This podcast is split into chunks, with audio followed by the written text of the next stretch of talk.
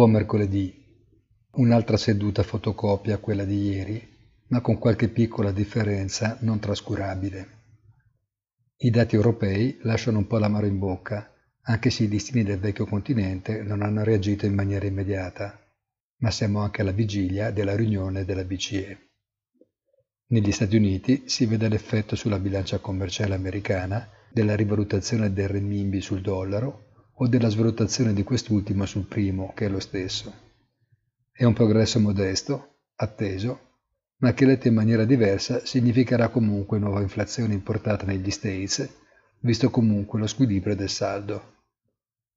Ultimo elemento che trascende il contesto dei mercati più tradizionali è la nuova stretta cinese sulle criptovalute, che probabilmente, tra virgolette, ha valore superiore rispetto alla dichiarazione di El Salvador di voler adottare il Bitcoin come valuta ufficiale.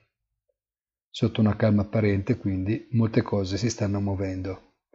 Buona giornata e come sempre appuntamento sul sito easy-finance.it.